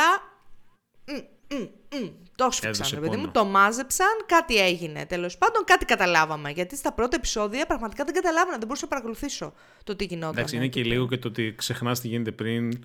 Ε, Ξεχνάς δεν τι βοηθάει. γίνεται πριν. Είναι καινούργιοι χαρακτήρες οι οποίοι, επειδή υπάρχει αυτό το concept του spoiler alert. μ, Foundation. Τέλος πάντων, δεν λέω. Τέλος πάντων, ναι, Ε, υπάρχουν κάποιοι νέοι χαρακτήρες. Υπάρχουν χαρακτήρες τέλος πάντων. Το έκλεισε ωραία, το έκλεισε, το σφίξε, το, το έκανε ωραίο, συγκινητικό. Ήταν ένα πολύ ωραίο. Πολύ ωραίο φινάλε και τώρα θέλω να δω και την τρίτη σεζόν. Εκεί που ήμουν σε φάση χέστηκα, δεν με ενδιαφέρει, τώρα θέλω να δω και την τρίτη σεζόν. Ναι, και στην τρίτη σεζόν θα πάθει το ίδιο. Εν τω μεταξύ θα είναι challenging Σίγουρα. η επόμενη σεζόν γιατί μπαίνουν κι άλλοι. Μπαίνουν κι άλλα πράγματα πάνω. Κατάλαβα, στο ναι, ναι, ναι. υπάρχον thing. Ναι. Anyway, θα δούμε πώς θα το πάνε και αυτοί. Μέχρι τώρα το έχουν πάει καλά πάντως. Μπράβο τους. Ω- ωραία το- εγώ, το πήγανε. εγώ ξεκίνησα να βλέπω το τέτοιο. Το True Detective ε, τέταρτη σεζόν. Α, μπράβο, αυτό είναι η επόμενη μου, το επόμενο μου. Το έχω στο, στο, ναι, στη λίστα. ε, είδα και τα τρία επεισόδια που έχουν βγει. Ε, κλασικά τρι, μία ώρα το καθένα κτλ. Ε, εμένα μου αρέσει μέχρι τώρα, δηλαδή μου βγάζει vibes τα οποία... Γενικά αρέσει. Έχει, έχει ωραία ατμόσφαιρα, έχω ακούσει. Έχω, Όχι. έχω ακούσει και τα δύο πράγματα. Δηλαδή, έχω ακούσει ότι, α, ξέρω εγώ, είναι πολύ καλό γιατί θυμίζει και την πρώτη σεζόν. Αλλά έχω ακούσει και ότι δεν θα το πάει πουθενά γιατί τα έχει μπλέξει όλα και μπλα, μπλα, μπλα. Τώρα δεν ξέρω πού θα αυτό, το το, πάει. θα αυτό, δούμε. το, αυτό το συζητούσα τις προάλλες για την πρώτη σεζόν του True Detective. Θυμάται κανείς τι γινόταν στην πρώτη σεζόν του True Detective? Όχι. Ε, Ε, ένα κάλτ ήταν. Ένα κάλτ ήταν με παιδάκια και αυτά. Δεν θυμάσαι. Δεν είναι το θέμα το τι έγινε, ας πούμε. Το θέμα είναι Ναι. τα vibes. Τα Ναι, όχι. vibes της πρώτης σεζόν True Detective είναι immaculate. Δηλαδή, έχω Ναι. ακόμα στο μυαλό μου, και βγήκε από το 14, έχω ακόμα στο μυαλό μου Ο Μακόν έχει εκεί πέρα, έδωσε. το concept και το, το, το scenery, η μουσική, το vibe των, του Μακόναχη και του Ναι, ναι, ναι, Χάρελσον. ναι. Ε, μ, το έχω ακόμα στο μυαλό μου. Από την, από την τέτοια, από την όλη υπόθεση, το μόνο που μου έχει μείνει είναι ότι του πηδούσε τη γυναίκα. ναι, ναι, ναι. ναι. Ε, δεν Ο θυμάμαι, έπαιζε Μακόναχη κάτι- του Χάρελσον. Αυτό. Αυτό. Α, μου έχουν Κάτι μείνει. γινόταν όχι, εκεί δεν, το- πέρα. δεν το λέω και το άλλο γιατί είναι σεξιστικό λίγο και τέτοιο. Αλλά εγώ θα πω ότι έκανα check out λίγο με τη δεύτερη και τρίτη σεζόν. Δηλαδή τις είδα, αλλά δεν τις είδα. Ναι, δηλαδή, η δεύτερη δεν τις θυμάμαι σεζόν καν. αδιάφοροι. Πήγαμε να κάνουμε το Vince Von Manga τώρα, ας πούμε, γελάνε και, και οι πέτρες. Ε, τρίτη σεζόν δεν την είδα καν, την έκανα skip. Γιατί γελάς; Γιατί έχεις δίκιο βασικά, γιατί όντως δεν μπορείς να το σκεφτείς. Πήγανε και κα- να κάνουν τον Vince Vaughn, ξέρω εγώ, μάγκα και Μερικές νονό της φορές- νύχτας. Ε, Μερικές φορές ο κόντρα ρόλος μπορεί να δείξει κάποια άλλη πτυχή του ηθοποιού. Συγκεκριμένος δεν, δεν- σε μένα δεν έγραψε καλά επίσης. Τέλος πάντων, στο τέταρτο παίζει Τζόντι Φώστερ, Να. ε, που όντως για κατά τη γνώμη μου παίζει πολύ καλά. Ναι. Ε, είναι στην Αλάσκα, γίνονται διάφορα πράγματα εκεί περίεργα. Έχουμε indigenous ε, πληθυσμό, έχουμε, έχουμε ένα μυστήριο και είναι κλειστή κοινωνία και είναι πάντα βράδυ. Γενικά είναι όλα τα ωραία πράγματα και, και υπάρχει και ένα research facility. Όλα τα ωραία πράγματα για να γίνει κάτι άσχημο. Ναι, έτσι, αυτό. αυτό. Τρίζουν οι αυτό. πόρτες, ε, Ναι, ναι, ναι. τέ- τέ- τέτοια πράγματα. Τέτοια πράγματα. The Ναι, θα το Thing ξεκι- θα φάση, το- δεν ξέρω αν το έχεις δει. Το έχω δει. Τέτοια φάση. Θα το ξεκινήσω κι εγώ όταν α, προχωρήσουν λίγο ακόμα τα επεισόδια για να μην κάθομαι να περιμένω. Και επίσης είδες, α, είδες και The Boys. Εσύ, Είδα The ξεκι- Boys μετά από ξεκίνησες. παρακίνηση Τι του σερβερ παρακίνηση, γενικά. μόνο, μόνος στο σπίτι μας δεν έχουν έρθει για να μας πούνε να δούμε το The Boys. Είδα την πρώτη σεζόν The Boys. Ε, βλέπω εδώ πέρα στο chat. με, το είπα, με το που είπα The Boys. Ε, μου άρεσε αρκετά γιατί είναι κάτι προφανώς που δεν περιμένεις. Εντάξει, ήξερα πάνω κάτω τι γινόταν στο The Boys του στυλ. Α, οκ. Οκ. Είναι πολύ ρεαλιστικοί οι ήρωες τα λοιπά σε σχέση με το τι δείχνει η Marvel και όλα Ναι. αυτά. Ε, αλλά δεν περίμενα να ήταν τόσο gory. Τι δεν περίμενες μωρέ, δεν- τι σου Αυτό- φαινόταν δεν το είχα δει, εσένα. Εντάξει, δεν ξέρω. Αλλά δεν περίμενα το πρώτο επεισόδιο, ας πούμε, έβλεπες πράγματα να πετιούνται δεξιά-αριστερά. Ε, το κόνσεπτ έχει ενδιαφέρον ε, και το κλείνει καλά η πρώτη σεζόν. Παρ' όλα αυτά, προφανώς θέλω να δω και, την επόμενη, και τις επόμενες. Είναι τέσσερις σεζόν και τώρα βγήκε και το spin. Βγαίνει spin-off, βγήκε το spin-off, δεν θυμάμαι, θα μας πούνε στο chat. Ε, είναι πολύ ενδιαφέρον κόνσεπτ. Απλά είναι αυτό ότι έχω πολύ content να κάνω, για να κάνω catch-up. Δηλαδή, έχεις άλλες mm. τρεις σεζόν, τελειώνεις πρώτη σεζόν και λες, α, έχω άλλες τρεις. Αισθάνομαι ότι βγήκε πέρυσι το, το, το, το The Boys, ξέρω εγώ, mm. αλλά δεν είναι, δεν πάει έτσι. Um, εγώ, εγώ το είπα και στο server. By the way, αν δεν εισαι στο server, τα flag είναι Jamba και μπορείτε να μπείτε από το link το οποίο θα βρείτε στα show notes στο ssmap.gr. Εκείνη η φάση. Λοιπόν, κλείνει η παρένθεση. Εγώ το είπα και στο server της προάλλες ότι ξεκίνησα να βλέπω Night Manager και χρησιμοποιώ στρέμιο. Και βάζω Night Manager στο στρέμιο και ξέρω ρε παιδί μου το Night Manager παίζει ο Tom Hiddleston και ο Hugh Laurie. Ωραία. Δύο πολύ γνωστοί Άγγλοι ηθοποιοί. Και ξεκινάει το Night Manager, μια πολύ ωραία παραγωγή, ξέρω εγώ. Κάτι εκτελήσεται με έναν πολύ όμορφο Ινδό, εκτελήσετε κάτι στην, όχι στην Ινδία, στη Μιανμάρ. Στην Καλκούτα. Στην Καλκού... Όχι, κάπου σε κάποιο μέρος της Ινδίας που είναι κοντά στο Μιανμάρ. Τέλος πάντων, στην Τάκα. Ε, και ξεκινάει η ιστορία και είναι πολύ ωραία και αυτά. Τελειώ... Και προχωράει το πρώτο επεισόδιο, τελειώνει το πρώτο επεισόδιο και λέω ρε μαλάκα. Πού είναι ο Τόμ και ο Χιου Λόρι; και μετά συνειδητοποιώ ότι το Night Manager το οποίο έβλεπα ήταν το Night Manager του 23 που είναι ένα ειδικό remake, hint remake του, του αγγλικού Φρέσ, του BBC. Φρέσκο πράγμα. Night Manager του 23, ναι, περσινή τέτοια. Και είναι ακριβώς το ίδιο με το άλλο. Δηλαδή είναι, είναι ακριβώς... σε βιβλίο του Λεκαρέ. Οπότε έχει, ναι, έχει πολύ ίδια στοιχεία. γιατί okay. προφανώς έκατσα και ε, είδα και το πρώτο αγγλικό επεισόδιο μετά. Ε, έχει πολύ κοινά στοιχεία, απλά εκτιλήσατε τέλος πάντων σε διαφορετικά μέρη ψηλό, ας πούμε. Okay. το ένα έχει να κάνει με τις uh, φασαρίες στη Μιανμάρ, γιατί προφανώς είναι και πιο applicable στην περιοχή, ξέρεις, είναι πιο κοντά στην περιοχή. Ναι. Ε, το άλλο έχει να κάνει με την Αραβική Άνοιξη, το 11, ας πούμε. Οπότε ε, είναι, είναι λίγο διαφορετικό. Ε, Τέλος πάντων, έχω κάτσει και έχω το ίδιο επεισόδιο σε δύο γλώσσες. Δεν κακό. Δεν κακό. Δεν είναι το ίδιο επεισόδιο. Στα και, στο, και, και, στα αγγλικά. Ε, έξι επεισόδια είναι. Mini series είναι. Ε, ναι. Μέχρι στιγμής, αλλά κάπου είδα ότι θα βγει και δεύτερη σεζόν. Δεν ξέρω. Δεν ξέρω Μιλάς για το αγγλικό τώρα ή το ελληνικό. Για το αγγλικό. Για το αγγλικό, για το αγγλικό ρε, βγήκε πόσους αιώνες πριν; Βγει, έχει βγει το πάρα πολύ παλιά. Ναι, δεν ξέρω. Ναι, δηλαδή εγώ θυμάμαι να το έβλεπα και να ήταν που είχε βγει ήδη πολύ καιρό. Όσο ναι. μάλλον τώρα. Και τι, λένε τώρα θα κάνουμε δεύτερη σεζόν; Δεν ξέρω, κάτι τέτοιο είδα. Μπορεί να ήταν και μαλακία, ξέρεις, γιατί γκουγκλέρα του στυλ. Ξέρω. Ναι. Τι ε, σκατά είδα. Βασικά, ναι. όταν τελείωσε το επεισόδιο, λέω κάτι πάει στραβά. Ναι, ναι. Και πάω και λέω, ωραία, τι είδα εγώ τώρα, γιατί Indian uh, Night Manager. Ε, Τέλος πάντων, να σου πω κάτι. Και το Ινδικό μια χαρά φαινόταν. Εντάξει, είχε, ίσως είχε λίγο πιο μ, συνέστημα. Πιο over the top δράση. όχι, όχι, όχι, όχι, ήταν πολύ καλό, πολύ καλή παραγωγή. Πολύ... Α, okay. Είχε λίγο πιο πολύ τραβούσε το συνέστημα. Ε, okay. Το οποίο είναι λογικό γιατί ε, ξέρω εγώ, είναι ένα χαρακτηριστικό του ειδικού κινηματογράφου, παιδί μου, αυτό το πράγμα. Δεν είναι τόσο έτσι, ναι, κρύο ναι. και straightforward όσο το BBC τώρα. Ε, τέλος πάντων, αυτά είχα. Θα το συνεχίσω το Night Manager ε, να το βλέπω τέλος πάντων. Περιμένω, ναι, να το σε Ενδιαφ... να πεις το τελικό review. Μην τα βλέπω παράλληλα και βλέπω πρώτο το ειδικό και μετά το αγγλικό και κάνω, ε, εντάξει, κάνω, κάνω συγκρίσεις. Δεν καταλάβεις τίποτα. Anyway. Η αλήθεια είναι ότι πρέπει να τελειώσει και τα δύο όμως. Πρέπει να τελειώσει και τις δύο παραγωγές. Ναι, αυτή τη δουλειά θα κάνει. Λοιπόν, παιδιά μου, αυτά είχαμε να πούμε για το επεισόδιο 272. Δεν είχαμε ε, κάτι άλλο. Ε, Ξαναλέω ότι έχουμε το Discord server μας, στον οποίο μπορείτε να μπείτε. Κοιτάξτε, δεν θέλω να σηκώσω πολύ ψηλά τον πύχη. Αλλά πάρα πολλές φορές έχει αποκαλεστεί αυτός το server ως η εναλλακτική των social media. Ως το μέλλον του human connection στο ίντερνετ.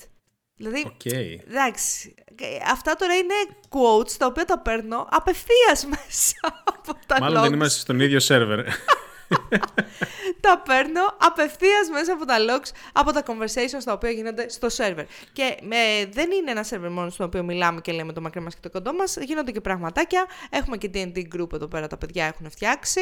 Έτσι. Κάτι θα παίξουμε και κάτι one-off. Άκουσα. Έτσι. Ότι θα παίξουμε και κάποια one-off campaigns, εκτός από το campaign που παίζουν τα παιδιά. Τέλος πάντων, γίνεται φασούλα. Γίνονται, Πι, γίνονται πι, φασούλες. Ε, να, να πούμε για το ότι, εντάξει, προφανώς, αν σας άρεσε αυτό το podcast, αφήνετε ένα πεντάστερο review στο podcast ε, directory της, της αρισκίας σας. Ε, και επίσης κάτι τελευταίο είναι ότι μου ούσκασε ότι η Apple πλέον θα αρχίσει να βάζει live, live, αυτόματα transcripts στο podcast. Αμφιβάλλω αν θα βάλει ποτέ για το δικό μας, γιατί δεν μου φαίνεται τα ελληνικά να είναι από τους πρώτους γλώσσες.